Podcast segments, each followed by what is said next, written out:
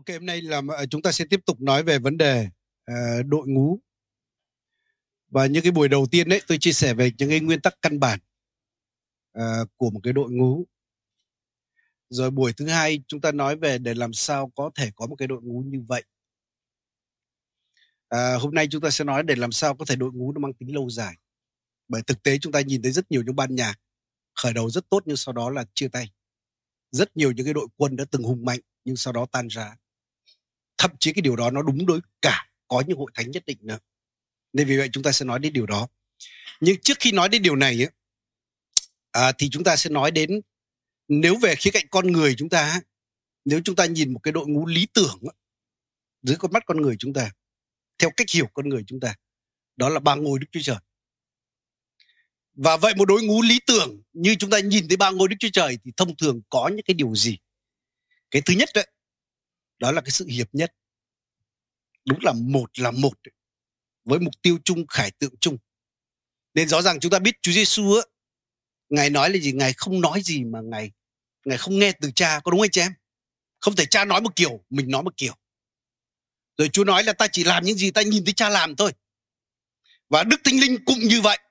Ngài không tự nói từ mình, mà ngài chỉ nói những gì mà ngài nghe thấy, ngài giao bảo nên đây luôn là cái điều mà tôi đọc trong cái quyển sách mà gọi là quốc gia khởi nghiệp ấy, ở đó nói đến một cái hình ảnh là đối với người do thái ấy, là khi họ họp với nhau thì họ tranh luận rất là hùng hồn bảo vệ quan điểm của mình. Nhưng sau buổi họp ấy, thì người ta nói như một tiếng nói đi nha. Nhưng có những quốc gia khác nha tôi không muốn nói quốc gia gì. Nhưng buổi họp thì ngồi im thít tít. Nhưng xong họp thì uh, đấy là ý của ông đó nha đó là ý của bà kia không phải ý của tôi. Tôi kiểu khác nha nên chính vì vậy mà những cái đội đó nó rất là yếu bởi vì thiếu cái tính hiệp nhất đó. Rồi sau đó chúng ta biết một cái đội lý tưởng đó, đó là đội mà phải cùng làm việc đúng không? Nên chúng ta biết là ba ngôi đức chúa trời ấy, dường như là có cái sự bàn bạc cùng nhau. Như lần trước tôi có nói đấy ít nhất tôi nhìn thấy là có ba cuộc họp của đức chúa trời được hé lộ trong kinh thánh. Thậm chí ba hay bốn cuộc họp kìa một cuộc họp là từ trước khi dựng nên con người mà sau đó Chúa nói là gì? Đức Chúa Trời Cha không muốn của lế đấy, không muốn của sinh tế. Và này, con đến để làm theo ý muốn của Đức Chúa Trời. Dường như nó hé lộ cho chúng ta một cái cuộc họp từ trước khi tạo dựng đến con người. Và cái của lễ hay là cái chiên con của Đức Chúa Trời đã được sắm sắn từ đó rồi. Nên trong Khải Huyền mới nói là chiên con bị giết từ trước sáng thế là như vậy. Rồi sau đó khi Chúa tạo dựng nên con người đó, Chúa cũng nói là gì? Chúng ta hãy làm nên loài người theo hình ta và tượng ta. Chúa nói với ai lúc đó? Ba ngôi Đức Chúa Trời nói với nhau. Con người đã có đâu mà nói với con người.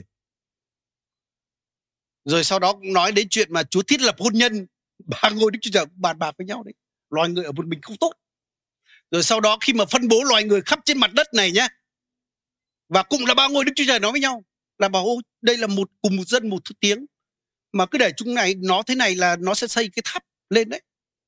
Nên chúng ta hãy đến làm tàn lạc chúng nó đi đó cũng là điều ba ngôi đức chúa trời bàn luận với nhau nhé, nghị luận với nhau và quyết định như vậy. Thậm chí trong sách Esai cũng hé lộ cái câu chuyện đó, là ba ngôi đức chúa trời nói chuyện với nhau và nói là gì? Ai sẽ đi cho chúng ta đây? Không biết chúng ta sẽ tìm sai ai đi đây?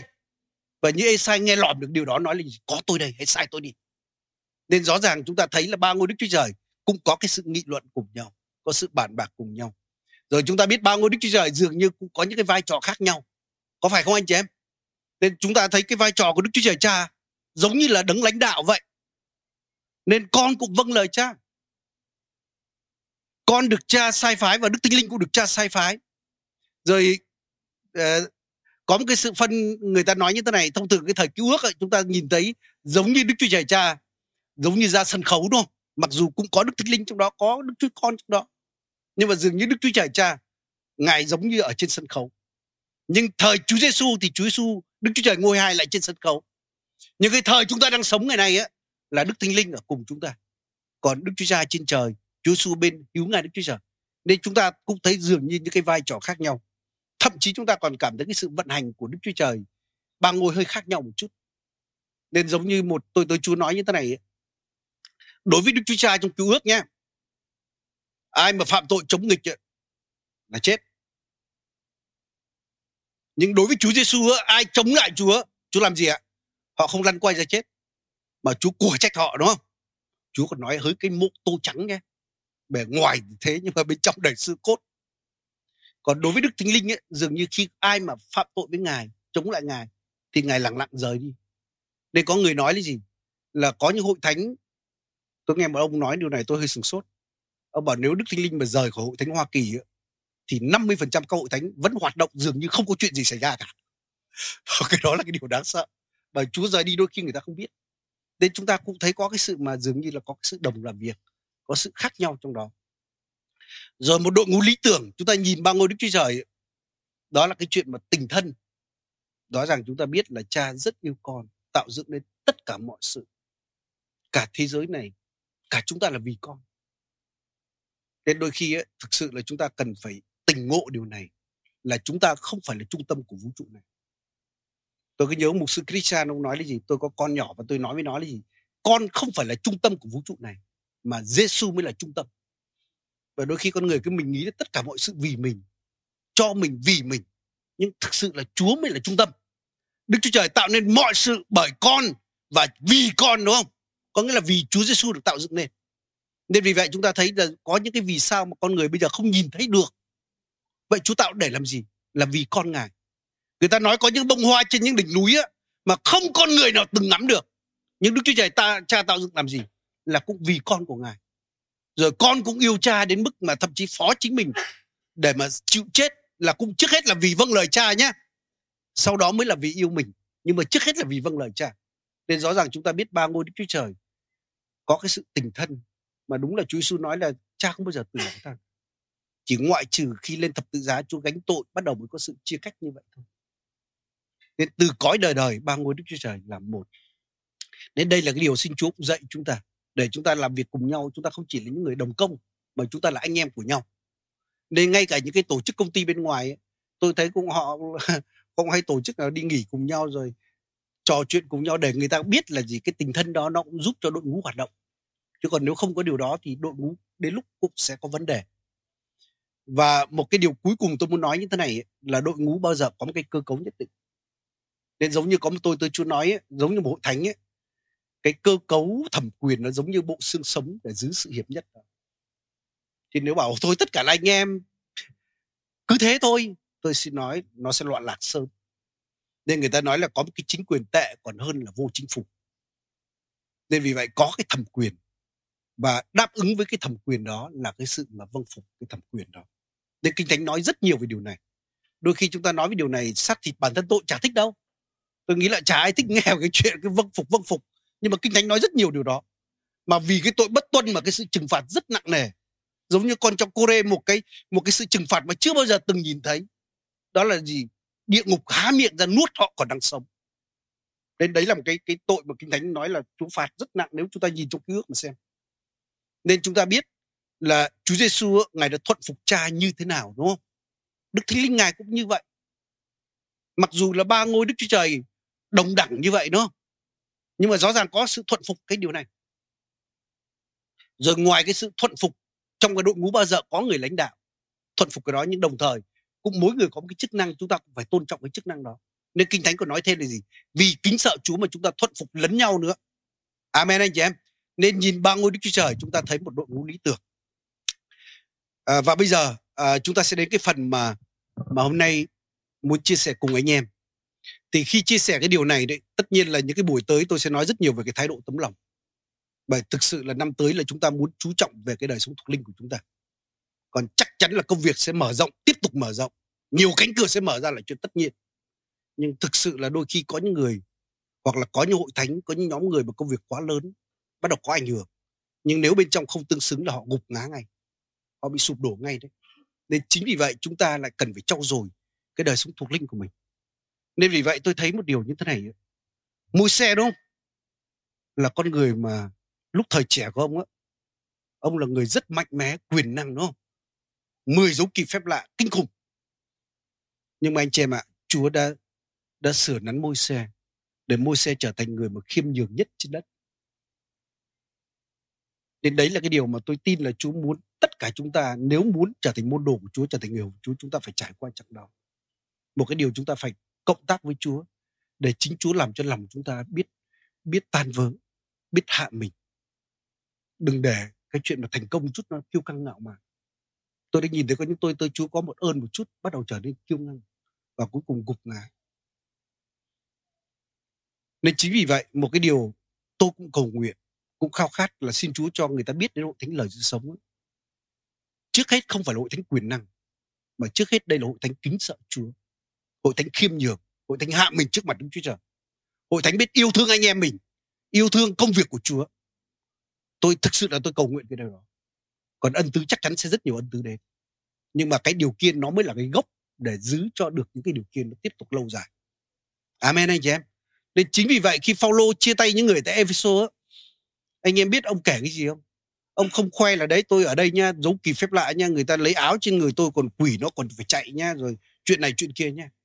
Mà ông nói là tôi hồng chúa với anh em với sự khiêm nhường và nước mắt. Ông lại nói những cái điều như vậy. Nên chính vì vậy, trong những cái buổi tới tôi sẽ nói nhiều về cái khía cạnh này. Nhưng hôm nay cũng đả động đến một chút trong khía cạnh này.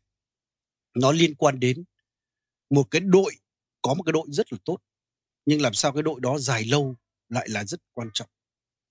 Bởi vì thực tế chúng ta nhìn thấy là có những đội nó không được lâu như vậy. Ví dụ chúng ta nhìn ông hoàng đế Alexander đại đế đó. Anh em biết đó là một vị vua, một vị tướng rất là là mạnh mẽ. Bách chiến bách thắng. Một thời gian ngắn mà chiếm một cái lãnh thổ rất lớn trên đất này. Như anh em biết không? Khi ông ta ngay trên giường bệnh đang hấp hối ấy, là bốn vị tướng đã bắt đầu rút gươm ra với nhau rồi. Và sau đó cái đế chế đó bị chia ra làm bốn phần. Anh em biết tại sao không ạ? Bởi những vị tướng đó bắt đầu tranh giành cái vị trí của mình với nhau. Bắt đầu chiến đấu với nhau trong cái chuyện đó. Nên chính vì vậy một cái điều mà khiến cho đội ngũ bị chia rẽ bị tan vỡ một trong nguyên nhân nha tất nhiên có những nguyên nhân khác. Ví dụ bất đồng quan điểm cũng là một nguyên nhân rồi ví dụ chẳng hạn, mối quan hệ bị xung đột với nhau cũng là một nguyên nhân. Nhưng một trong cái điều có thể gây cho đội ngũ không tồn tại, đó là cái sự kiêu ngạo, nó được bày tỏ qua chuyện tranh giành vị trí, tranh giành cái chức vụ, tranh giành sự ảnh hưởng. Và tôi xin nói, cái sự kiêu ngạo này nha nó không chỉ đánh gục mỗi cá nhân chúng ta, nhưng nó có thể đánh gục cả những hội thánh, nó đánh gục cả những cái đội ngũ trong hội thánh nên cái điều mà xảy ra mà như chúng ta nhìn thấy hoàng đế Alexander với đội của ông ta, nó cũng xảy ra với những đội khác. Thậm chí nó còn xảy ra với cả những cái đội mà trong chúa nữa. Một cái điều thực tế tôi nhìn thấy là khi một người lãnh đạo mà có ảnh hưởng yếu đi hoặc là rời đi, thì rất nhiều cái sự chia rẽ bắt đầu nó đến. Tôi rất cảm ơn Chúa vì hội thánh lời sống quốc tế của chúng ta đã vượt qua cái chặng đó. Khi mục sư un rời đi á thì căn bản vẫn còn như vậy. Những anh em kia họ vẫn tiếp tục làm việc với nhau. Các tôi tới Chúa vẫn tiếp tục kết nối cùng với nhau và thậm chí sang một cái chiều kích khác.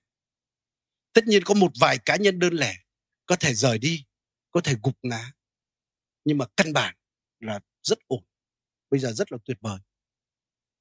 Và cái đó cũng giống như đội của Chúa Giêsu nhé khi Chúa Giêsu rời đi á, đội đó họ đâu có tan đâu, mà họ lại còn cùng nhau tiếp tục để mà thay đổi thế giới. Nên xin Chúa cho chúng ta cũng sẽ như vậy nhé nên đó là một cái điều mà bản thân tôi cầu nguyện và các tôi tới Chúa cũng cầu nguyện là xin Chúa cho hội thánh lời sự sống này còn lại cho đến ngày Chúa đến. Nên vì vậy, ngày, những cái gì mà chúng ta chia sẻ ngày hôm nay tôi chia sẻ cho chính tôi đấy. Bởi vì thực ra tôi có xác thịt. Nói thật là chúng ta chả tin cậy xác thịt của mình đâu còn ai nó nói là, ôi, cái đó xảy ra với ông này, ông kia, với ông Ngọc Anh thì xảy ra, với ông Nhượng xảy ra, còn tôi không bao giờ. Tôi xin nói, đó là cái dấu hiệu chết rồi đấy. Đó là cái dấu hiệu chết rồi đấy. Bởi thực sự là gì? Về xác thịt chúng ta chả ai thánh hơn ai đâu. Ai cũng như vậy cả thôi. Nên chính vì vậy, ngay cả những cái điều mà chúng ta chia sẻ bản thân tôi khi chia sẻ lời Chúa, tôi phải xác định đây chính là cái lời mà sẽ phán xét tôi. Và chính cái đó nó cũng giúp cho mình chứ. Nên vì vậy chúng ta sẽ cùng xem về điều này nhé thì chúng ta sẽ cùng nhau xem một đoạn kinh thánh nhé. Đó là sách công vụ sứ đồ đoạn 20 từ câu 28 đến câu 30 đây là lời cảnh báo của sứ đồ Phaolô. Khi mà ông bắt đầu rời hội thánh Efeso đúng không? Ở đây có một cái hội nghị của những người mục sư, những người chăn bày, những người lãnh đạo. Và ông tập trung họ tại Mile, để ông có một cái lời chia tay với họ. Và cái lời cuối cùng ông nói với họ trong công vụ sơ đồ đoạn 20 câu 28 đến câu 30 như thế này. Là anh em hãy giữ lấy chính mình và luôn cả bầy chiên mà Đức Thế Linh đã lập anh em làm kẻ coi sóc, để chăn hội thánh của Đức Chúa Trời mà Ngài đã mua bằng chính huyết mình. Tôi biết rằng sau khi tôi ra đi, sẽ có muông sói dữ tợn đột nhập vào trong anh em. Chẳng tiếc bảy đâu. Ngay từ dưới anh em cũng sẽ dấy lên những người giảng những điều sai lạc để lôi cuốn các môn đồ theo họ. Nên ở đây Phaolô cảnh báo, thứ nhất ông nhắc nhở những người chăn ấy, hãy nhớ hội thánh là hội thánh của Đức Chúa Trời nhé, không phải của chúng ta để chúng ta chia phần trong đó. Ông cũng nói hội thánh chính anh em đứng ở vị trí này cũng không bởi anh em tài giỏi, mà Đức Thánh Linh lập anh em làm điều đó. Nên hãy nhớ là chúng ta đến từ đâu, Chúa lập chúng ta lên và để chúng ta chăn dắt hội thánh là của Đức Chúa Trời chứ không phải của chúng ta. Và Paulo cảnh báo một cái điều ông không nói là có thể, mà ông khẳng định là điều đó nó sẽ đến. Đó là khi ông rời đi á, sẽ có muông sói đến để tấn công bầy.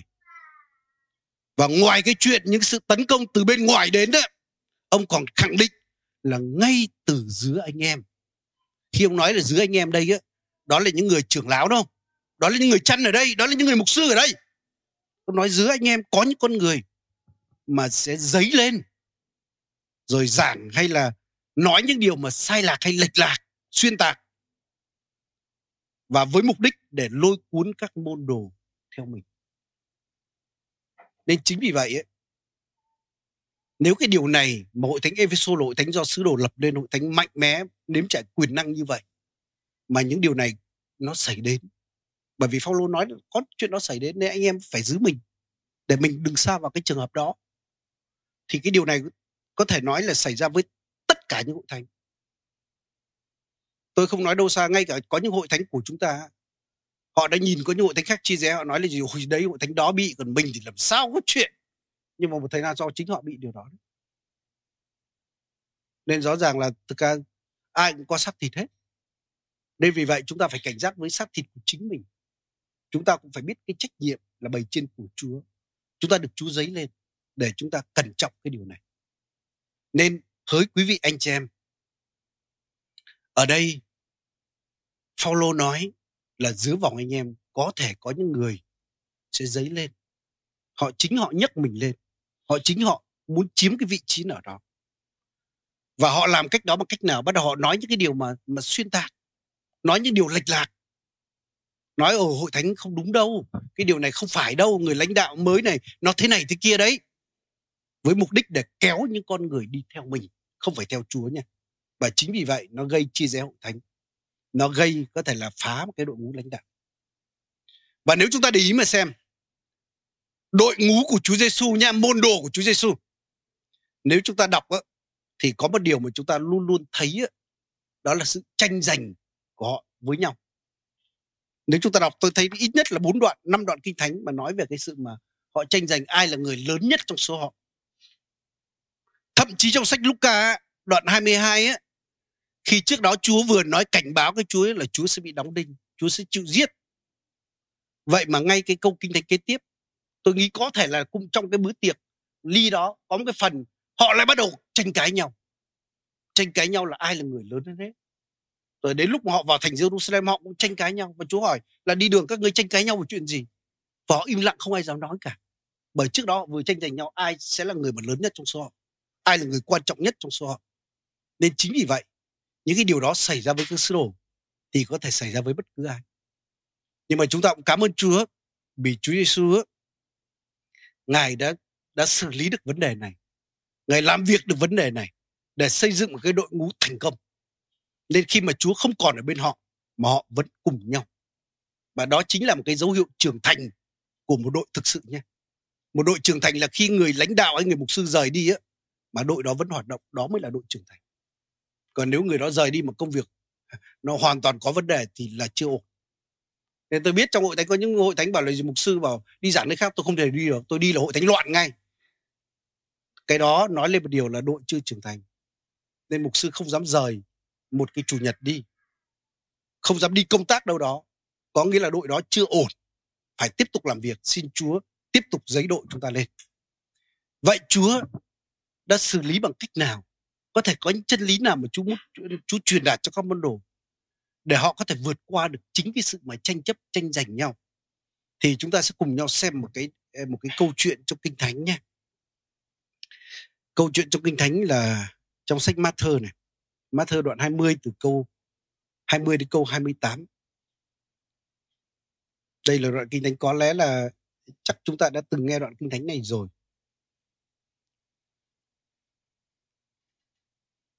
Uh, Matthew đoạn 20 từ câu 20 đến câu 28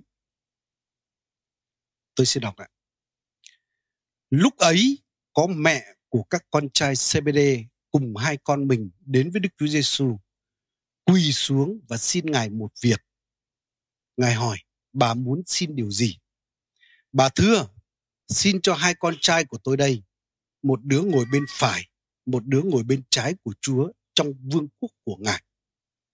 Đức Chúa Giêsu đáp, các con không biết điều mình xin.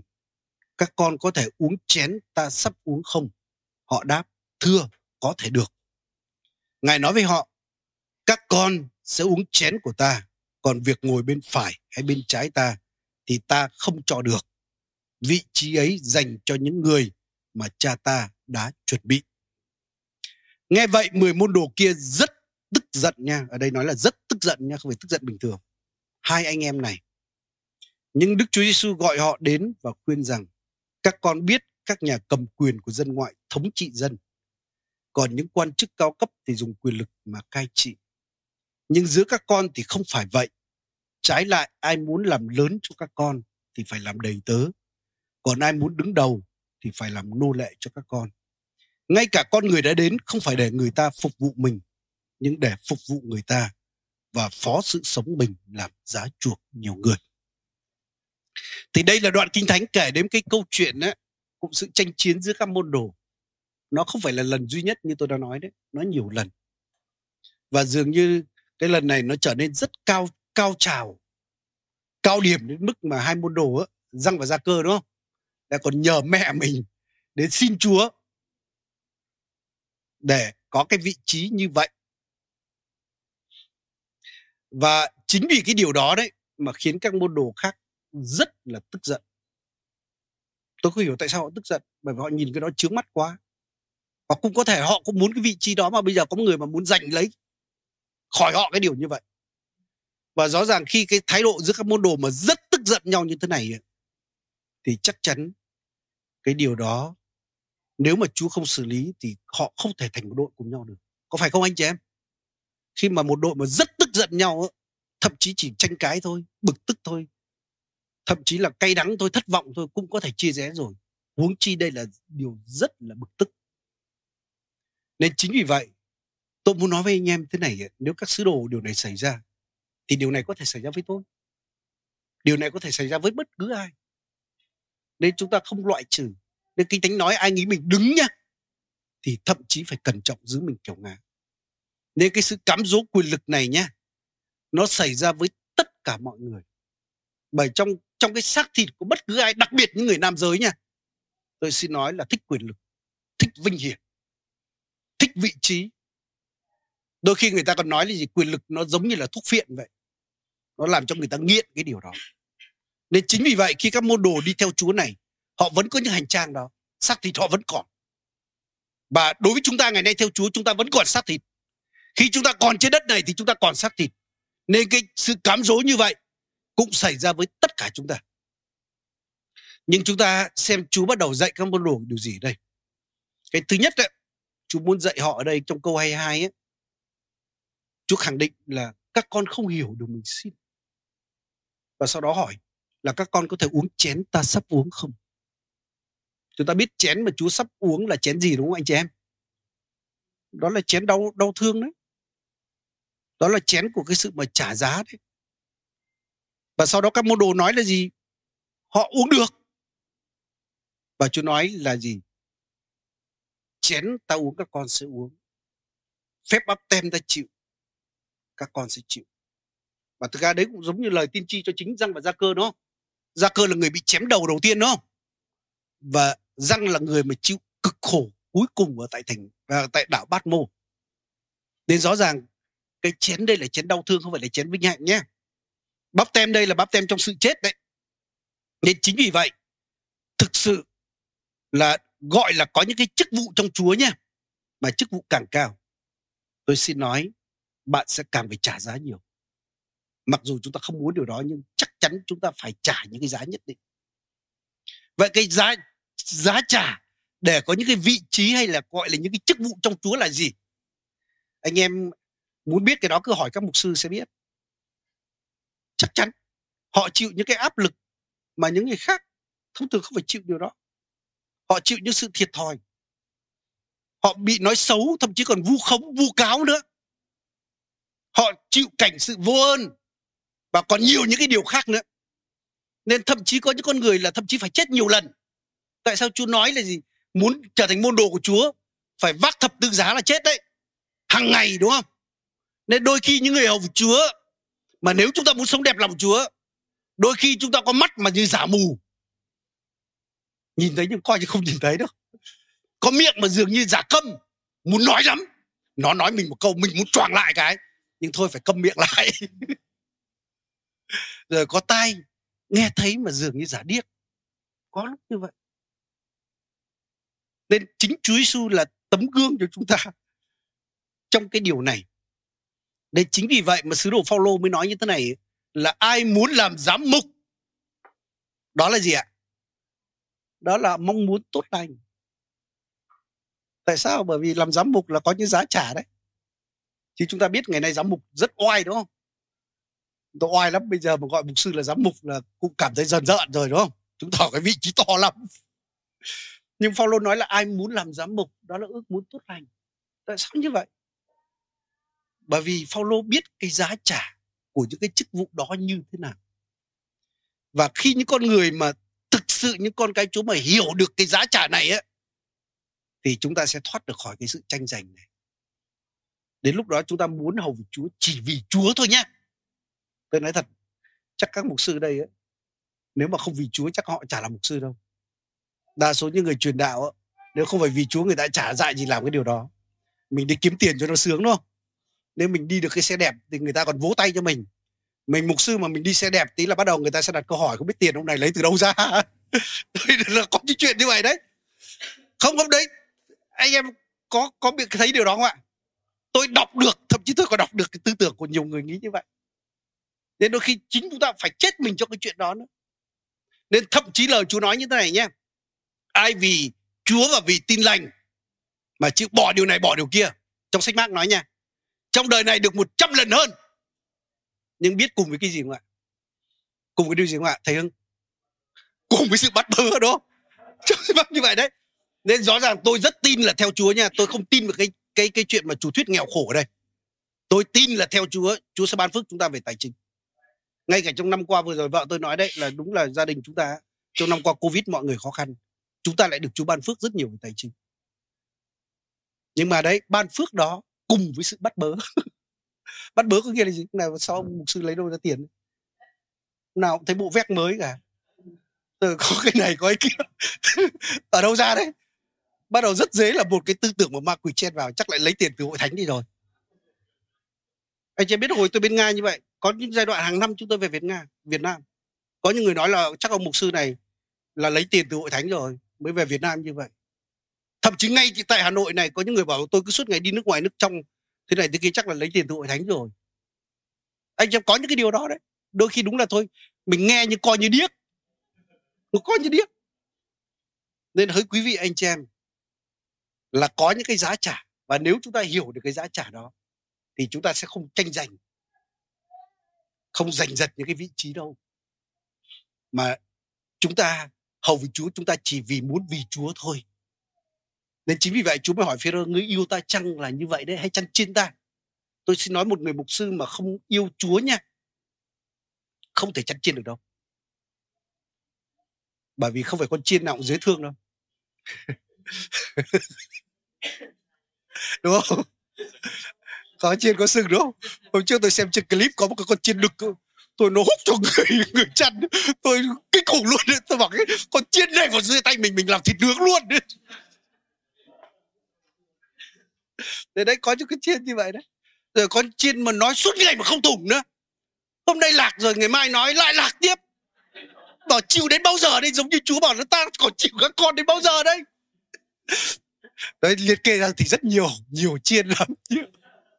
Ngoài chiên là còn có dê nữa, còn có nhiều cái nên vì vậy là có cái giá trả của những cái chức vụ hầu Chúa trong hội thánh. Nên chính vì vậy Chúa mới nói hai sứ đồ kia, hai môn đồ của Chúa là các con không hiểu điều mình xin. Amen anh chị em. À, rồi điều tiếp theo Chúa cũng nói như thế này là thực sự là đúng các con uống chén các con sẽ chịu phép bao tem nhưng ngay cả vị trí đó nha ta cũng không cho được bảo chúa giêsu mà không cho được thì còn ai cho được đó chú bảo cái đó chỉ là cha trên trời thôi cha trên trời chuẩn bị cho người nào. Nên chính vì vậy tôi cứ suy nghĩ thế này, nếu chúng ta là một người khôn ngoan nhé, chúng ta biết là dành cũng trả được thì dành làm cái gì cho nó mệt thế đúng không? Có phải không anh chị em? Chúng ta tranh giành làm gì? Nên tôi tin một điều là đúng là gì? Có thể chúng ta là những người đầu tiên, có thể chúng ta trả giá nhiều, có thể chúng ta có nhiều ơn, nhiều khả năng. Tôi xin nói tất cả điều đó sẽ được phần thưởng tương xứng nhưng phần thưởng sẽ không phải là cái vị trí đâu.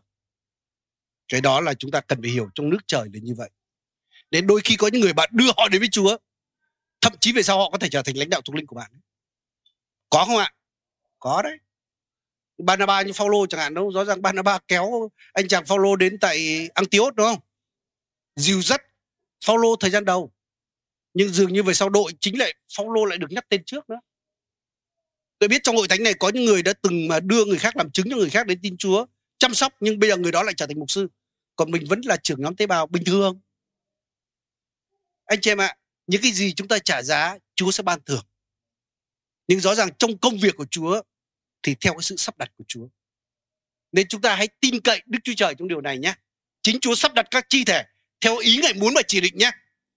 Đôi khi chúng ta cứ nghĩ là ồ, vị trí này do ông mục sư trưởng sắp đặt vị trí kia do ông lãnh đạo kia sắp đặt tôi xin nói nếu mà chúa không sắp đặt những người kia sắp đặt đến lúc chả làm được đâu.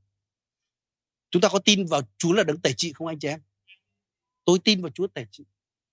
Tôi tin là đức chúa trời có thể dấy lên những con người mà chúa dấy lên mà ai muốn dìm xuống, đến lúc không dìm nổi nữa đâu.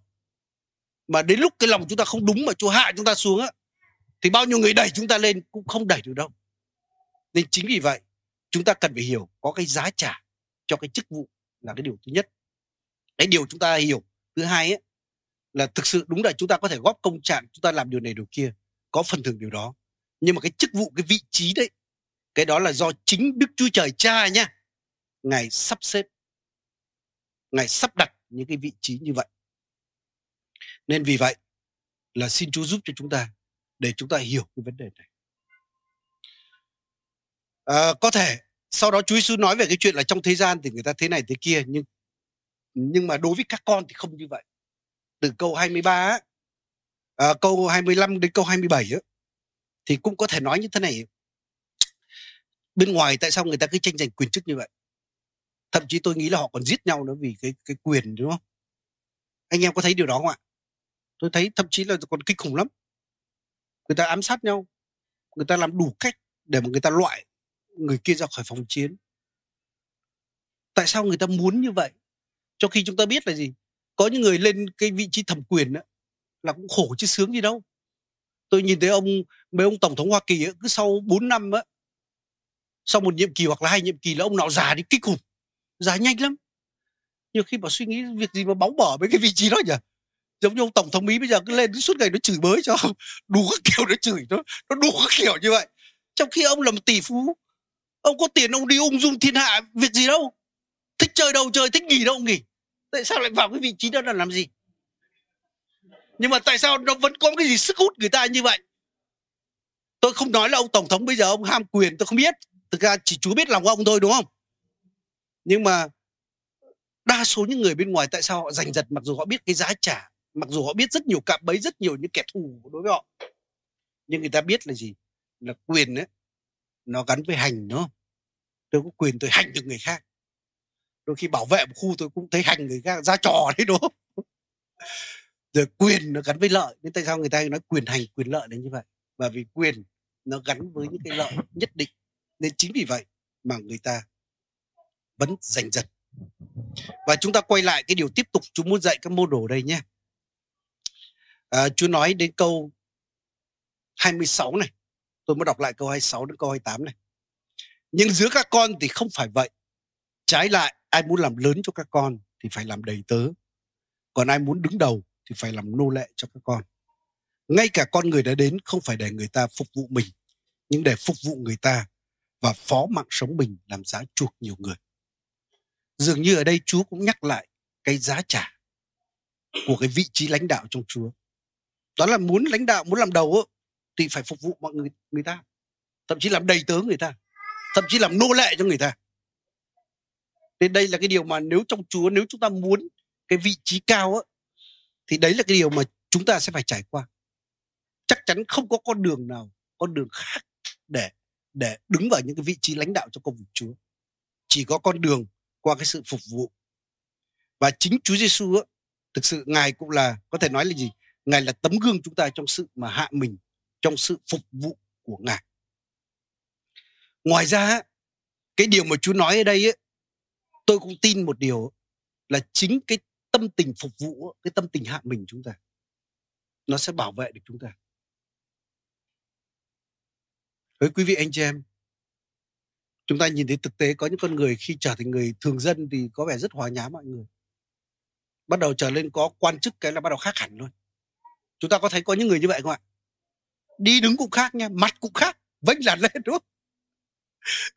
kiểu khác luôn. Có những người không thèm là nói chuyện với những người trước kia bạn mình nữa. Có trường hợp như vậy không ạ? Có anh em ở trong chúa có điều đó không?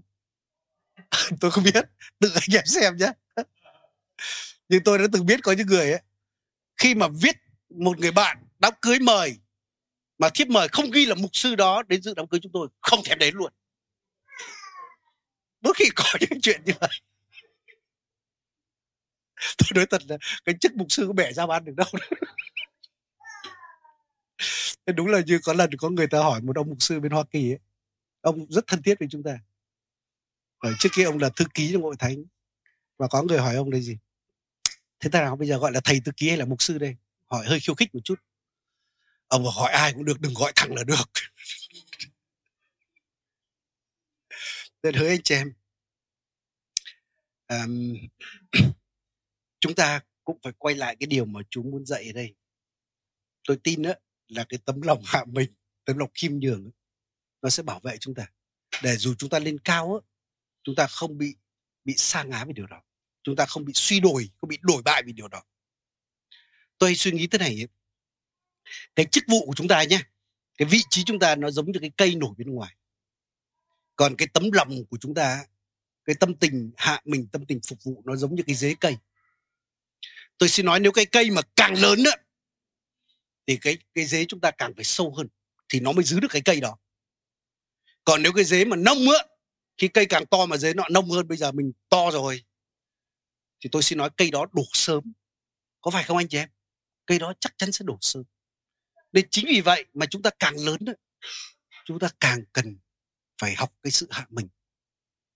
Tôi xin nói không phải là bây giờ các mục sư, cái gì làm nha? Bản thân tôi bây giờ cái gì làm được, tôi nghĩ là các mục sư đây cái gì có thể làm được. Nhưng chúng tôi có sự khôn ngoan nhất định. Và chúng tôi biết có những cái việc mà Chúa kêu gọi chúng tôi chúng tôi phải tập trung vào điều đó. Rồi có những việc nếu mà trong hội thánh cái gì chúng ta làm hết thì còn ai có việc để mà làm nữa. Có phải không anh chị em?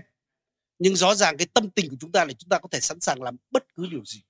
Dù thôi chọn vệ sinh trong hội thánh cũng được, sắp xếp ghế trong hội thánh cũng được, làm bất cứ gì cũng có thể làm được. Nên xin Chúa giúp cho chúng ta để lòng chúng ta không bao giờ bị phai nhạt điều đó.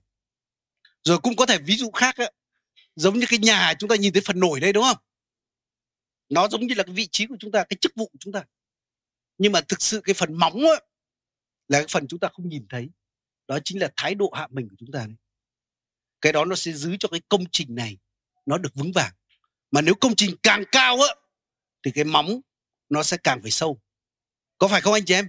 Nên chính vì vậy á thực sự cái thái độ mà chú dạy đây là làm đầy tớ mọi người, phục vụ mọi người. Đó chính là cái điều mà chú mách bảo chúng ta, để có thể bảo vệ, gìn giữ được tấm lòng, đời sống của chúng ta. Amen anh chị em. Nên chính vì vậy xin chúa giúp cho tất cả chúng ta nhé, để chúng ta đều duy trì, có thể giữ được cái điều này.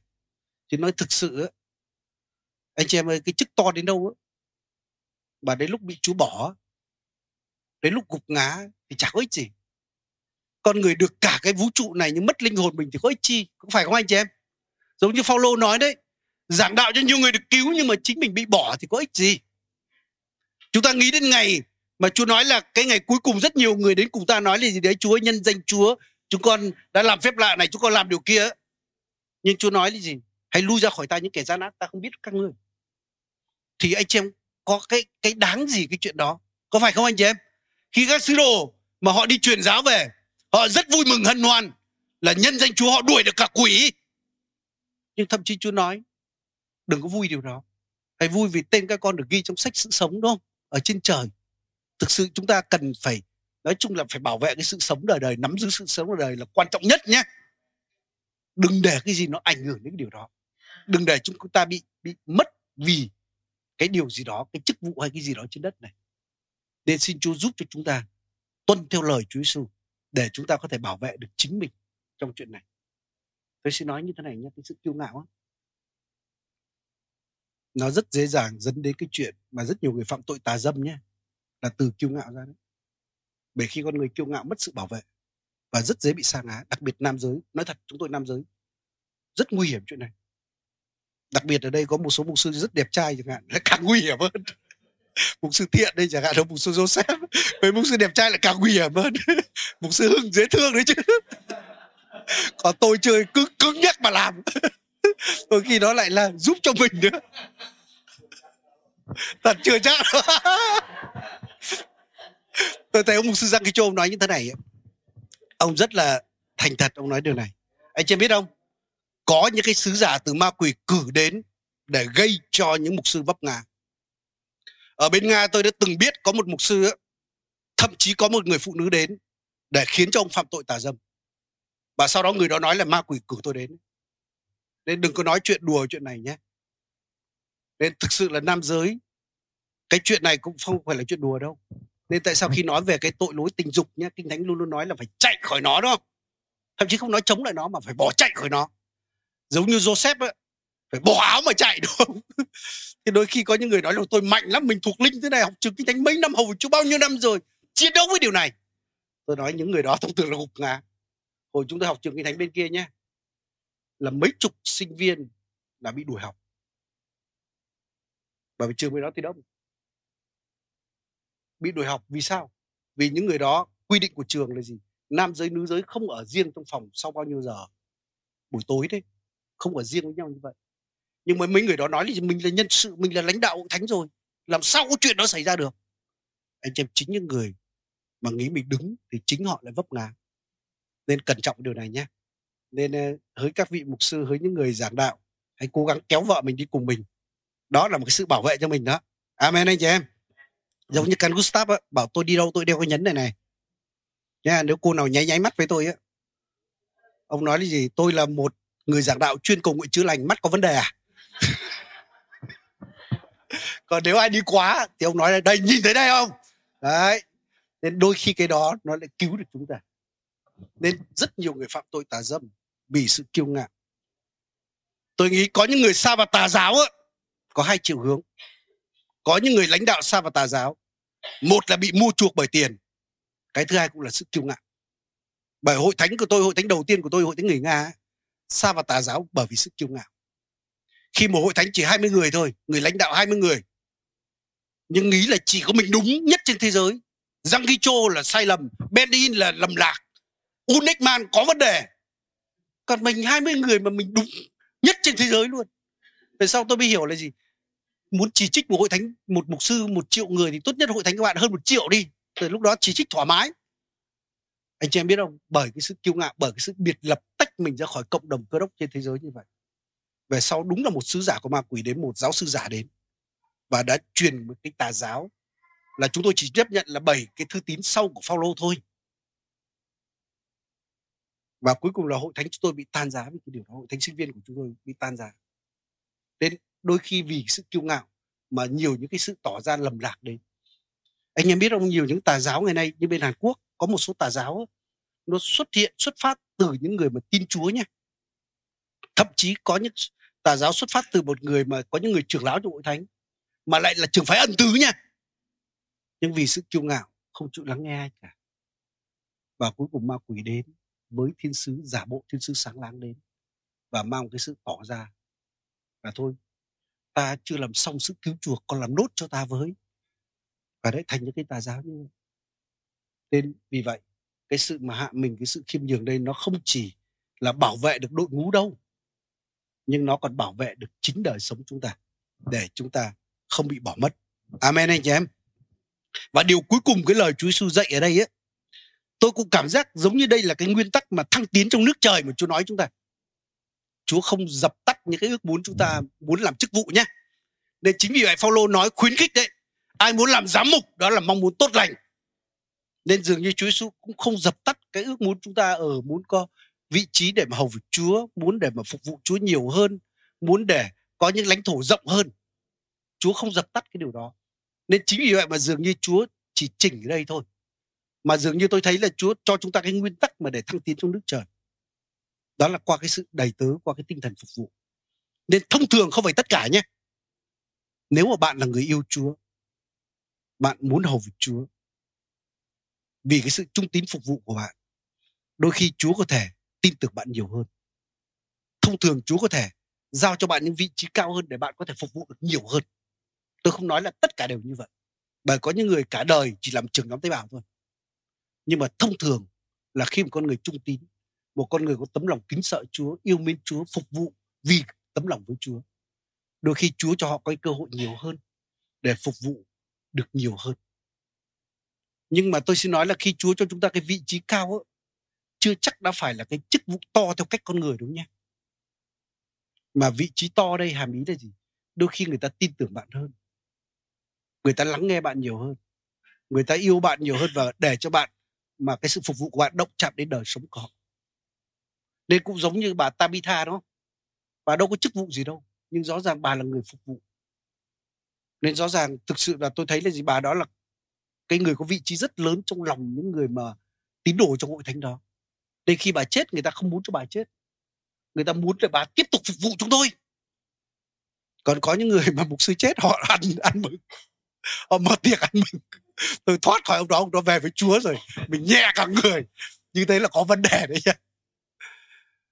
Nhưng mà tôi xin nói như thế này.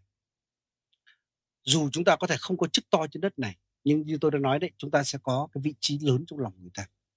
Và đặc biệt chắc chắn là chúng ta sẽ có vị trí cao trong nước trời của Chúa. Khi về với Chúa thì chắc chắn là Chúa là đấng công bằng nhất. Trên đất này dù sao hội thánh cũng không công bằng. Những người lãnh đạo của chúng ta cũng không công bằng. Con người có thể không công bằng đâu. Nhưng chắc chắn Chúa là đấng biết mỗi một người và báo trả cho mỗi người tùy công việc họ làm. Amen anh chị em. Nên xin Chúa giúp chúng ta gìn giữ cái điều này. Cho tấm lòng chúng ta luôn luôn đúng đắn. Cho chúng ta cảnh giác với chính tham vọng nó len lỏi trong đời sống của mình để chúng ta không chỉ là hầu vì Chúa đến cuối cùng mà ngay cả hội thánh đội ngũ mà Chúa kêu gọi chúng ta đến ấy, xin Chúa cho nó còn lại lâu dài. Chỉ khi chúng ta rời khỏi đó là Chúa kêu gọi chúng ta, chứ đừng vì cái nguyên nhân nào khác. Amen anh chị em.